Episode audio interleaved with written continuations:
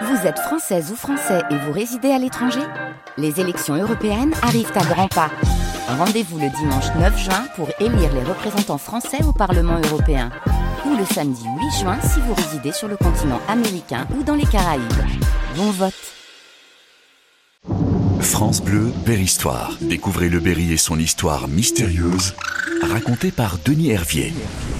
Nous sommes en 1502, par un soir brumeux et glacial, dans la mélancolie de fin d'automne.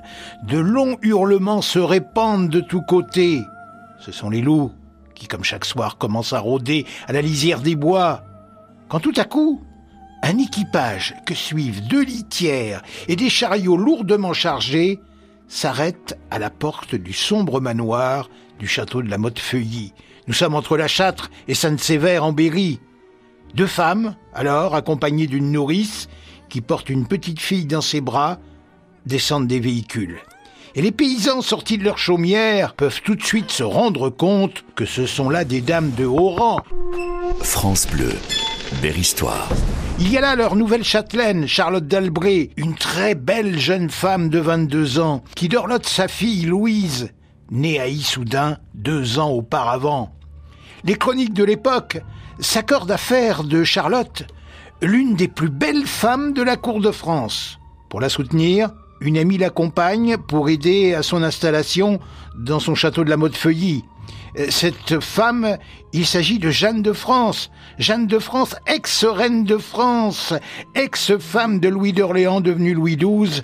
Et on verra que Louis XII n'a eu que peu d'égards vis-à-vis de Jeanne de France, elle-même, fille du bon roi Louis XI né à Bourges. Oui, Jeanne de France soutient là Charlotte, son amie, et, la soutient de ses consolations avant de l'abandonner à la solitude euh, que Charlotte d'Albret a volontairement choisie, je vous le dis, à la suite du drame qui vient de bouleverser sa jeunesse. France Bleu vous plonge au cœur de l'histoire. Berry-Histoire.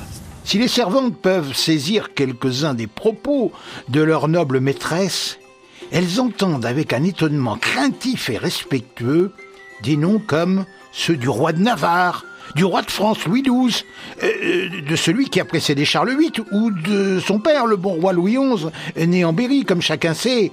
Et puis, il y a des noms plus effrayants, comme ceux de César Borgia, ou de son père, le pape Alexandre VI Borgia, des êtres cruels s'il en est. Oui, nous sommes en effet dans un siècle où le pape possède femmes et maîtresses, et les enfants qui vont avec.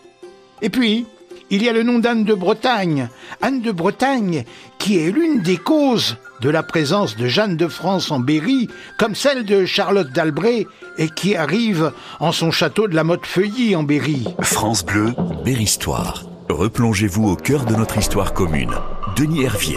Alors, comment cette jeune princesse, issue de l'illustre famille d'Albret, se retrouve ainsi dans ce coin isolé du duché de Berry? Oui, quel drame a bien pu frapper la jeune femme, euh, pleine de grâce, et pour qui le destin semble avoir tout d'un coup basculé Autant de questions auxquelles nous nous efforcerons de répondre le plus vite possible. France Bleu, Berry Histoire. La petite et la grande histoire du Berry.